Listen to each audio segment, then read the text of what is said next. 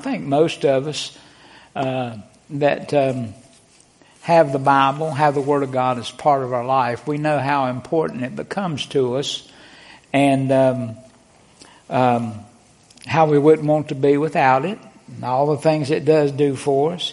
Uh, certainly, one of the things that it would do for us is it encourages us. Uh, another thing is it teaches us about God. And the more you know about a person, uh, the closer you can be to them, the more um, you can be sure of certain things about them. This person won't hurt me. This person has my uh, uh, best interest at his heart, or I need to keep my eyes open on this person or about this person. You know, it could be a negative thing too. But when we study our Bible, read our Bible, spend time in our Bible and prayer, we get closer and closer to the Lord and we learn more and more about the Lord. And I believe He would have that to be the case because that's when our relationship begins to uh, really become more than just a head knowledge about God and what's true about God, but to be that relationship where He is our Father, we are His child, and we can function in our relationship with God on that level. Not just a knowledge level, but to know that He is indeed a loving Father who cares about us. Um, our Bibles are important to us. And uh, I find a lot of times I can get sidetracked and maybe not put as much time in it at a given time as I ought to and it just and those things happen and some things have to be taken care of where you just can't sit down right then and read your Bible. But I've found in my life too, a lot of times there's some frivolous things that I've allowed maybe to push the, my relationship with the Lord kind of to the back burner for a little bit. And so the Bible is important. And what I'd like to do um, tonight, I just wanted to share with you um, three things. I'll tell you what they are in just a minute. But these three things, to know about them and to know much about them, we'd have to find out about it from the Bible. And so this is just one example of, um, uh, of what we see in Scripture that the Bible helps us to become uh, better aware of um, who our God is, what our God can do, how much He cares for us, that He is a personal God and He wants to ha- have that personal relationship with us. I'm going to talk about three areas right here tonight and they have to be with Jesus, uh, have to be about Jesus. And these three areas are under these headings. Number one, Jesus is our creator. Number two, Jesus is our Savior. And number three, Jesus is our peace and future. And so what I'll do is just, I, I won't try to exhaust this. There's probably way more scriptures that we could use in talking about any of these, uh, any of these three, uh, than we would have the time for tonight. But we're just going to look at a passage of scripture, share a few thoughts, and just help us to see how important the Word of God is and how important it ought to be and what a great place in our life it ought to have. So Jesus is our creator. If you walk down the streets of Statesville and asked people, took a survey and said, who is Jesus? Who do you think Jesus is? You would get all kinds of answers. Some of them would be civil, but they certainly wouldn't give Jesus the place that the scripture gives him. Others might be blasphemous, uh, and certainly that would not give uh, Jesus the place that he deserves. But I just want to share with you the importance of the Word of God in helping us. That, that's where God reveals Himself to us. Yes, nature reveals God. The heavens do declare the glory of God. And the firmament does show His handiwork. And I'm going to have that verse here in a little bit, and we're going to uh, make a comment on it. Um, but although nature and creation uh, certainly clue us in that there's something beyond man, it still leaves a lot about God unknown, in which the Word of God can help to clear up. So I want to share this reference with, with you. And um, Jesus is our Creator. Um, I'm going to give you a couple verses, and then I'm going to make a few points, and we'll move on uh, to the next one, which is Jesus our Savior. The Bible starts out with this, these words, in the beginning, God created the heaven and the earth. In the beginning, God created the heaven and the earth. Uh, the Gospel of John, which portrays Jesus as the Son of God, starts this way. In the beginning was the Word, and the Word was with God, and the Word was God. The same was in the beginning with God. All things were made by Him, and without Him was not anything made that was made. Just three verses there, but three very important verses because they contain so much. I'm going to read them again uh, quickly. In the beginning, God created the heaven and the earth. That was the Genesis 1 1 reference. And then the three verses from John. In the beginning was the Word, and the Word was with God, and the Word was God. The same was in the beginning with God. All things were made by Him, and without Him was not anything made that was made. You know, if we went back to uh, what I mentioned a while ago, if you ask people what they think of Jesus, uh, there would be those that recognize him as the creator God, the son of God, the one that created everything that we see. By the way, that is what the Bible teaches. If you didn't have any other reference than what I just read there in John chapter 1, the first three verses, you would know and see that the Bible teaches that Jesus is the Creator God. Now you say, well, I don't believe that. That's not what I'm talking about right now. What I'm saying is the Bible says that's the way it is. The Bible says it's true.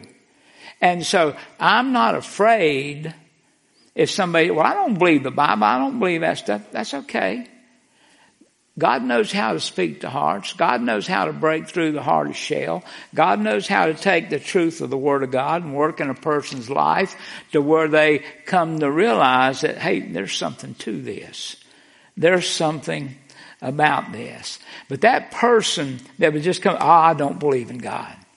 I don't believe in God. Well, let me just say a couple things about that before we move on to the next one and that's this.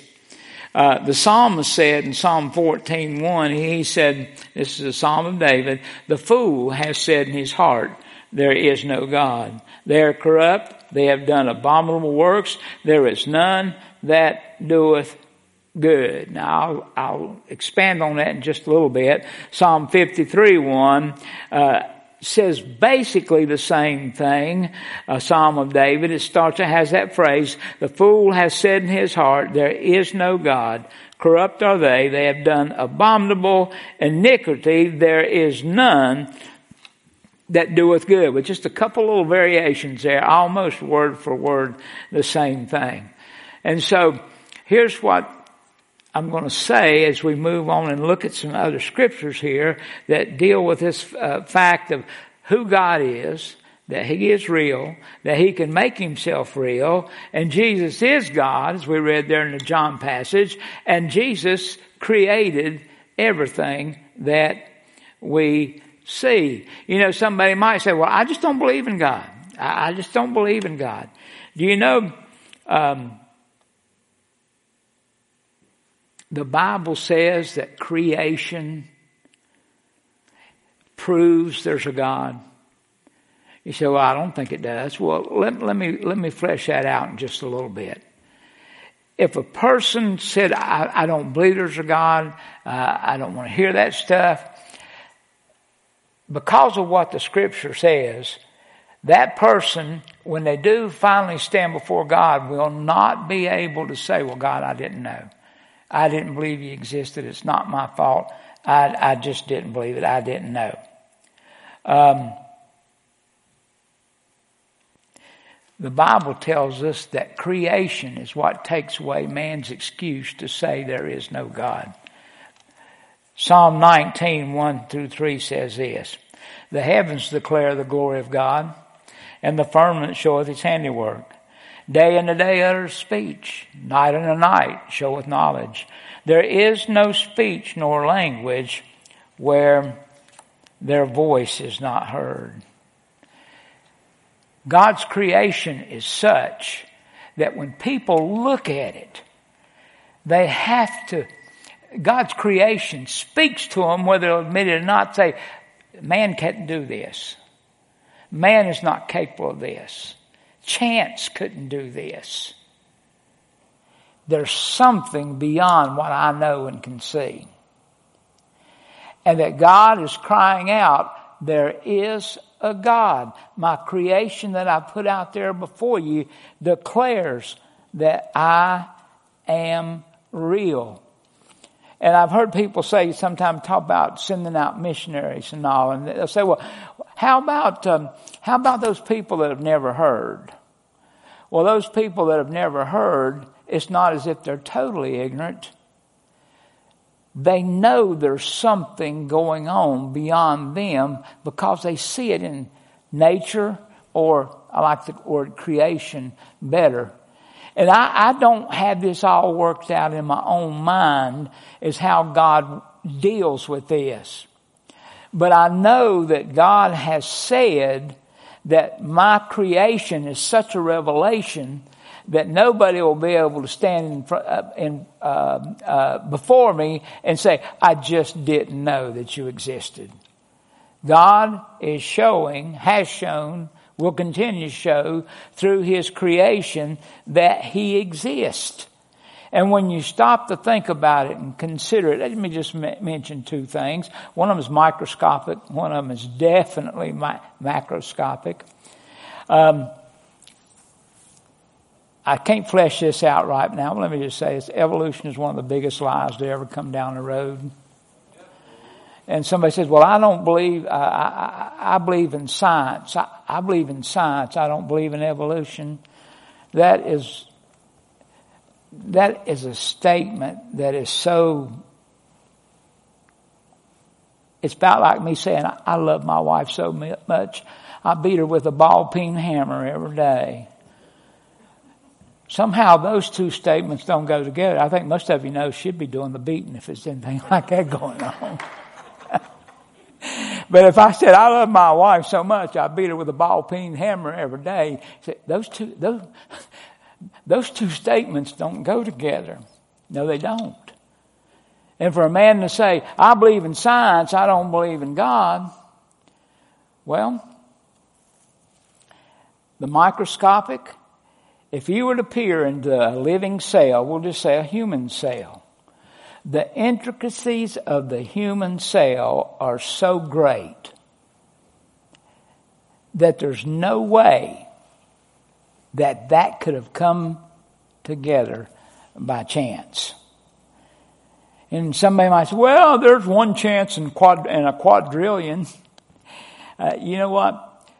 Some uh, young people that will be up here in a minute, they can probably go down to the insurance company, or mom and daddy could for them uh, with them, and, they could probably get a quarter a quarter of a million dollars worth of insurance, life insurance uh, for less than twenty dollars a month. An old geezer like me goes down there and tries to get two hundred and fifty dollars worth of insurance, and I have to hawk my house to do it. Why, why, why do they? Uh, that's not that's age discrimination. Why in the world would they do that? because they know the odds are far greater. I'm going to die within the next year. The chances that I'm going to die in the next year are far, far greater than that healthy 12 year old dying. And so they're playing the odds. They said, we can make money by selling insurance to this guy. Even at $12, $12 a month, we can still make money.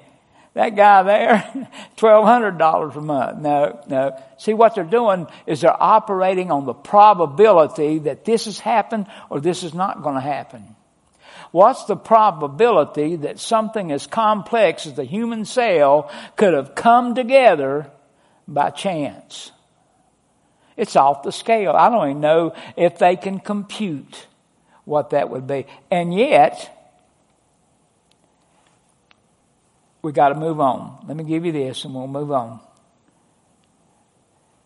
They say, I don't believe that God created stuff. You know what is the current in vogue creation hypothesis?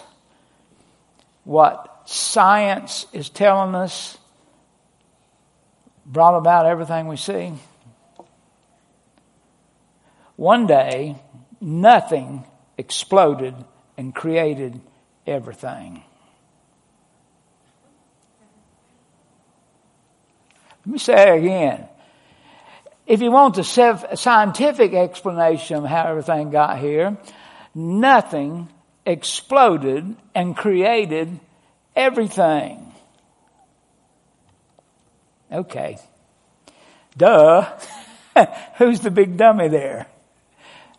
You say you pull my leg. No, I'm not. I am not pulling your leg. That is, go, run the internet. Look it up. Get, go look at the uh, uh, college textbooks.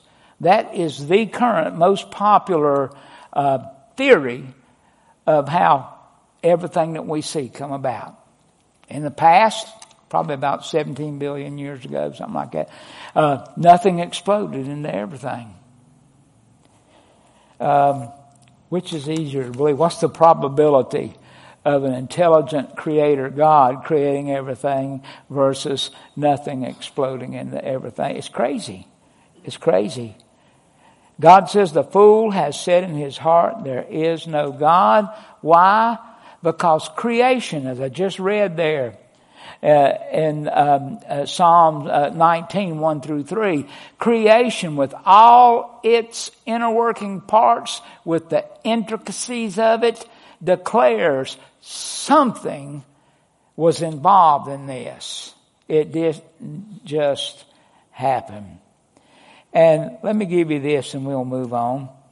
God says in Romans chapter 1 verses 15 through 20, this is, he says it through the apostle Paul. He says because of what we just said is true. It's so obvious that something instead of nothing was involved in bringing about all that we see. Man will not be able to stand before God and say, I, I just didn't know. I just didn't know. This is the apostle Paul talking. This is Romans 1 verses 15 through 20. He said, so as much as in me is, I am ready to preach the gospel to you that are at Rome also.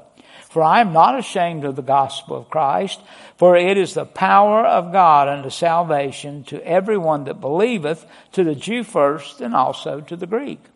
For therein is the righteousness of God revealed from faith to faith, as it is written, the just shall live by faith.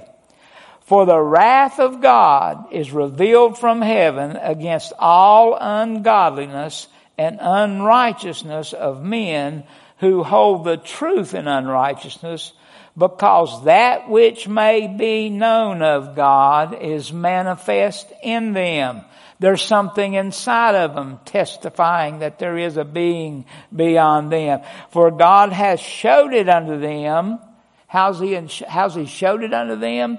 For the invisible things of him, since I cannot look at God and physically see God, God has given me evidences that he exists.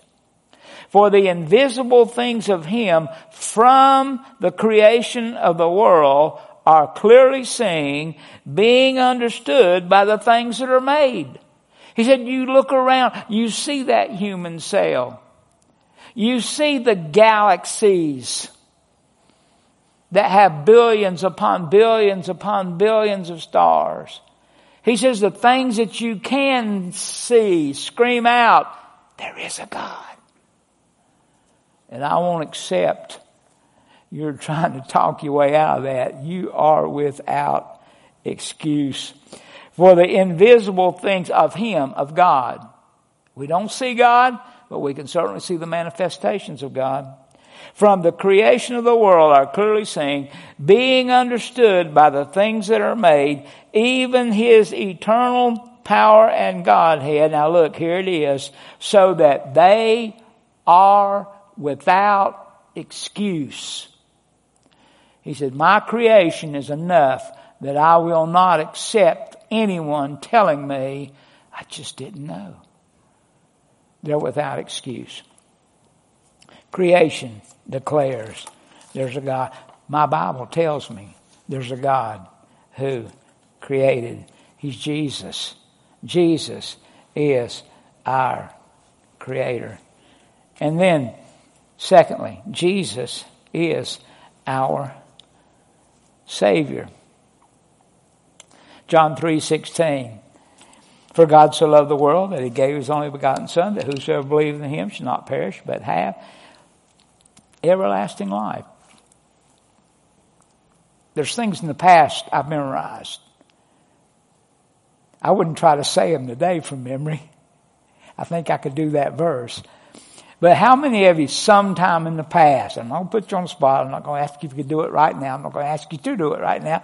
How many of you sometime in the past have memorized John 3.16? If you have, slip your hand up. That's a pretty good show of hands. Uh, if I'm maybe mistaken about this because my memory does fail me from time to time.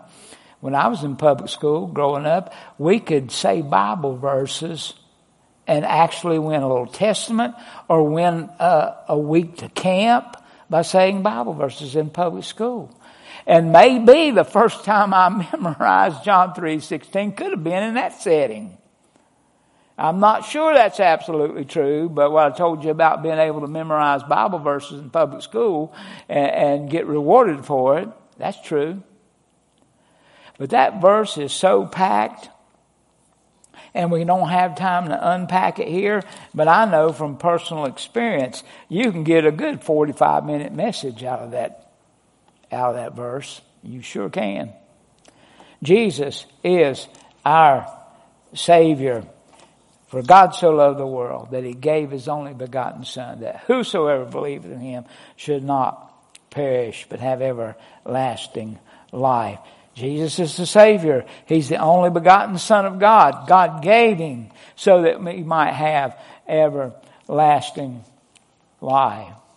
2 Corinthians 5, 17 through 21 and Isaiah 53, 6. From the scriptures, we're told that Jesus, God, is our Savior. I'm going to read down from uh, 2 Corinthians 5.17 all the way down to uh, uh, 5.21.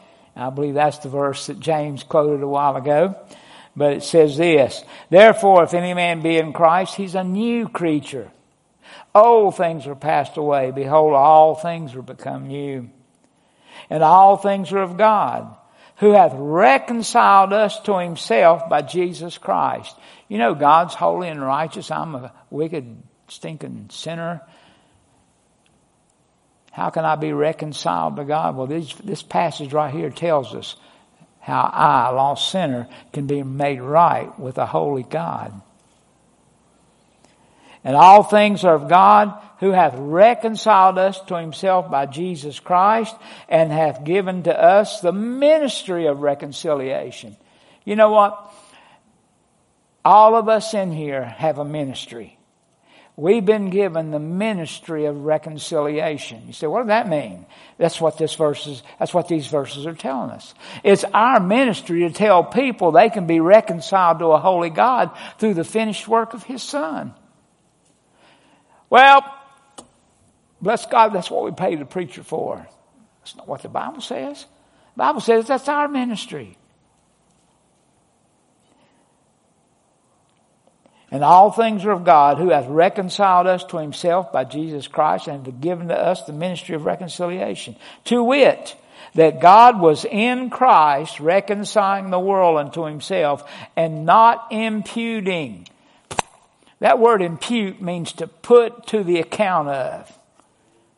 If I had your bank account number, they used to have little counter slips where you could go and they didn't have a, a, a bank account number on them, but if you went in and you wanted to withdraw, you could write your, you know, your account number on there and, and, uh, the amount you want, take it to the teller, and they would give you money out of that account.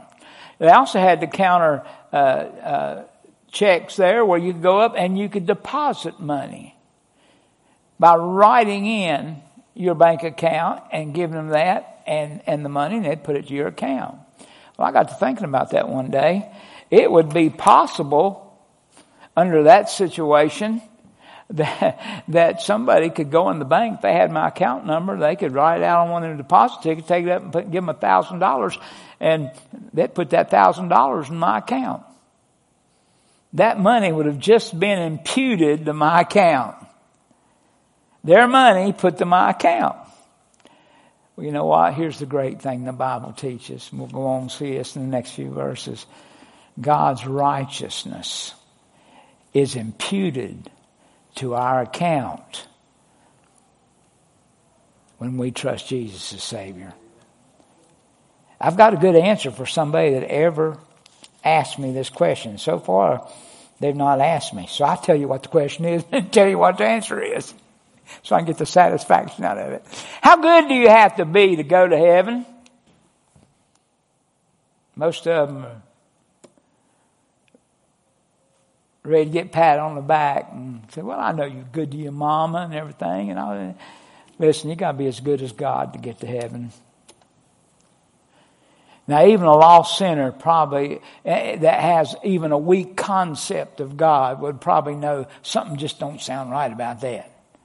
I got to be as good as God to get to heaven? Well, you do.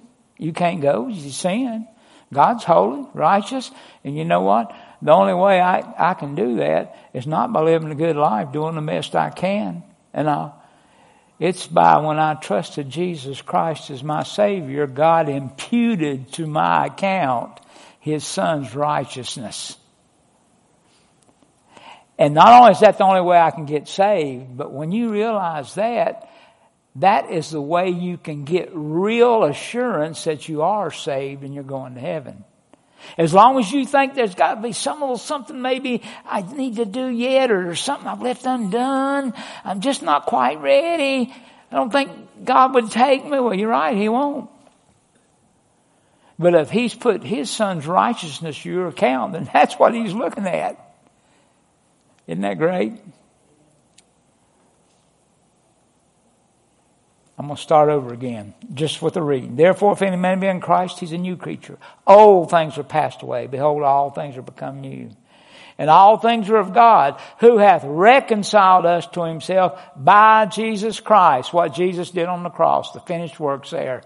That's what God accepts to make us right with him reconciled us to himself by Jesus Christ, and hath given to us the ministry of reconciliation, to wit that God was in Christ, reconciling the world unto himself, not imputing their trespasses unto them.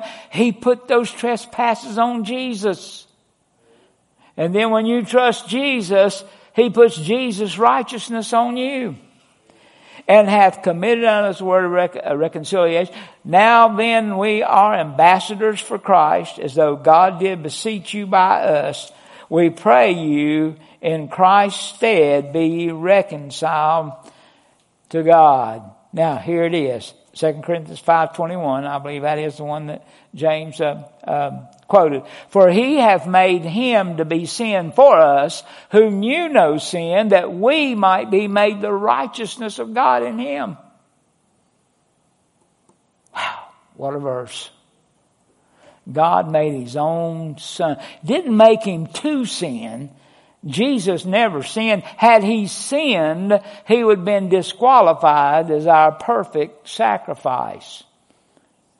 But God put my sins, your sins, the sins of the world, past, present, future. Adam's sins were on him. Eve's sins were on him. The last person before Jesus comes back or at the end of the, uh, the millennium. Uh, if his sins are going to be paid for, it's because Jesus paid for them.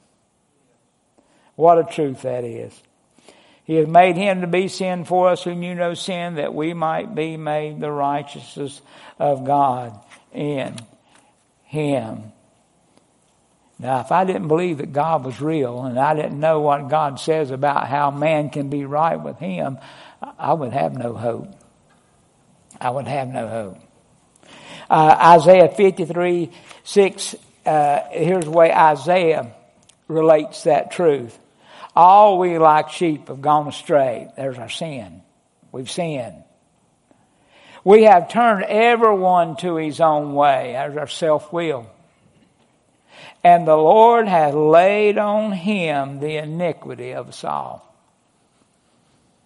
The Lord has put on his sacrifice, Jesus, the iniquity of us all. And then 1 John 5 12. We're just looking at verses that tell us that Jesus is our Savior. We tried to establish that God is real when we first started out. And with God, a real God, He gave us a real book and it tells us about a real Son, the Son of God, who is God, who made it possible for us to be saved through trusting Jesus as our Savior and God imputing to us the righteousness that belonged to His Son. This is known because we have the Word of God that we can look into and see this. And under this, Jesus, our Savior, I've got one more verse. We're, we're getting there. We're getting there. If somebody asks me, what is your favorite verse? Well, I don't know if I'd say this is my absolute favorite, but it would certainly, I believe, be in the top 10. Uh, along with probably that Second Corinthians 5.21 verse. Uh, for he hath made him to be sin for us who knew no sin that we might be made the righteous of God in him. I like this verse because I'm a simple person. Complicated stuff is too complicated. 19 words, none of them bigger than five letters. I don't believe there's none of them bigger than four letters, but I know not five. 1 John 5 12 says this He that hath the Son hath life, and he that hath not the Son of God hath not life. Well, how in the world you get saved? It's a pretty complicated procedure, isn't it? He that hath the Son hath life. And he that hath not the Son of God hath not life. Yeah, but don't I need to, he that hath the Son hath life. And he that hath not the Son of God hath not life. The question that ought to come out of that then is, well, how do you get the Son? It's when you come to Him, confess you're a sinner, and ask Him, believing that you, He died for you, ask Him to forgive you and save you, and take you to heaven. That's when you trust the finished work of Jesus. That's when you trust the plan of salvation that God instituted. It's not of you. It's not of me. It's what God has done for us. See, the Word of God's important. You don't hear that from the world. Where else would you find what we've just talked about right now? You say, oh, Brother Terry, I, I just don't believe that stuff. Listen, it's not up to me to convince and convict your heart that this is true. That's God's job. That's the Holy Spirit's job. God wants me to do whatever I can within my ability and power to get the message through His Word to a lost world, and He'll do the rest. If He don't do the rest, it's not going to get done. And then last thing I said we'd look at based on scripture, and we're trying to show you at the start how important scripture is. And we have a testimony that this word is true because we have a God that nature reveals even to a man that can't read, knows no theology, that there must be something beyond me. The last thing I said we'd look at, we said Jesus our creator, we looked at that. Jesus our savior, we looked at that. Jesus is our peace and future. I don't have a lot to give you with this. I'm just going to give you a, a, a few verses here, and um, uh, we'll be done. Jesus, our peace and our future. Uh, the setting, Jesus with is with, this is John chapter 14. Uh, Jesus with his disciples. They're in the upper room. Ever since Jesus called his disciples, he's been preparing them for two things, basically. He's been preparing them for the ministry that they'll have, and he's been preparing them for his departure. And he's just a few hours from his departure. This passage starts out in the, in, in the room where they had that uh, Last Supper. When you get to the end of the chapter, end of chapter 14, uh, Jesus says, let us arise and go. So we know he left there and was headed to the garden. But here's what Jesus told his followers, just three verses. He said, let not your heart be troubled. You believe in God, believe also in me.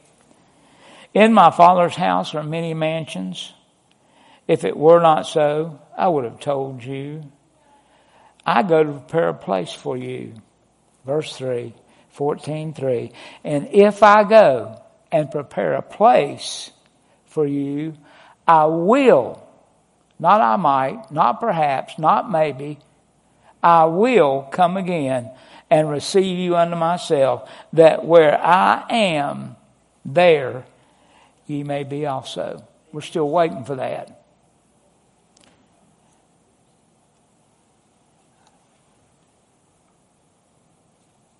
I believe we're that close. I can't prove it. If I said I feel it, you know, we don't base on feelings. But God has given us a lot of things to help discern and determine the time. And it just seems like, from what we see, He's promised He'd come back to get us. That's what sometimes we use the, we use the term rapture, the catching away. It's taught, it's definitely taught. 2 Corinthians 15, uh, I believe it's 1st or 2nd Thessalonians 4. It's right there. Jesus said, I'm coming. In the moment, in, the moment, in the twinkling of an eye, millions are going to be gone. He's going to catch his bride away. We're going to meet him in the air. You say, Brother Terry, you believe that? Why shouldn't I believe it? God's got a good track record.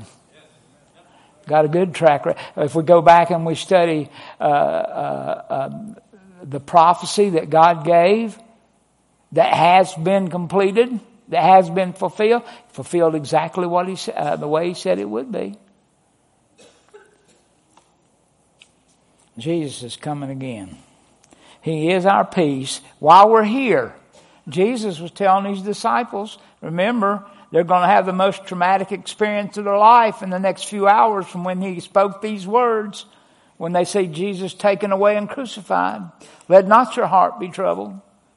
You believe in God, believe also in me. We can't stop bad times, troublesome times, fearsome times from coming, but Jesus has promised that He can be our help and our peace if we lean to Him and expect Him to do it. He did say, I will come again. I will come again.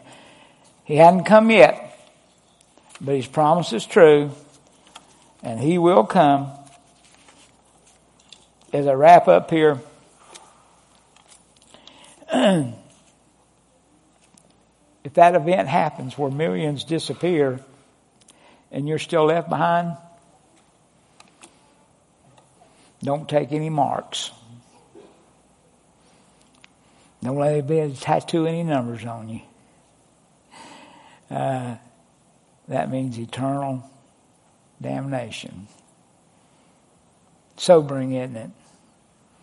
God's church, God's children won't be here. There will be people saved after that time. That's that group that's going to have to endure to the end and not do what the Antichrist tells them they got to do just to stay alive. Just to stay alive. Father, sometimes I say some things and then I wonder if I made any sense at all. Uh, Lord, I know, I know you're able. You're able to take your word. And you're able to make it real. You're able to uh, send it into people's hearts. And Father, I pray even right now. We've just seen three great facts of the Bible that the world would deny are true because they deny the one that um, uh, these things revolve around. They don't believe Jesus is the Son of God. They don't believe Jesus died for the sins of the whole world. I appreciate any opportunity you let me have to say something to somebody or to give somebody a tract. It's not up to me to convince them of the truth of it. It's up to your spirit. So Father, I just pray now that this has been an encouragement to us. Jesus is our creator. And He loves us and He cares for us. He's our Savior. Now, for us to benefit from that, we must receive Him as our Savior. For the one who does not, He is not their Savior. One day He will be their judge with a horrible judgment in hand.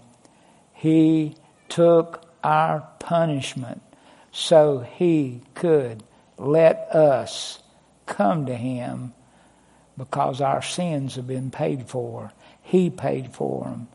But that only counts for us if we receive what Jesus has done for us. And then He is our peace. He is our future. He is coming again. Or perhaps I'll go by way of the grave, by way of the undertaker instead of the uppertaker. But I'll be with Him. And then one day I'll come back with Him. I'll get that new body. Lord, speak to hearts, meet the needs that are there. We know that you're able to take a message that maybe is not addressing a particular great need, and yet you're able to speak to our heart and meet the need anyway. We ask that you do that uh, even tonight, and we ask it in Jesus' name. Amen. Amen.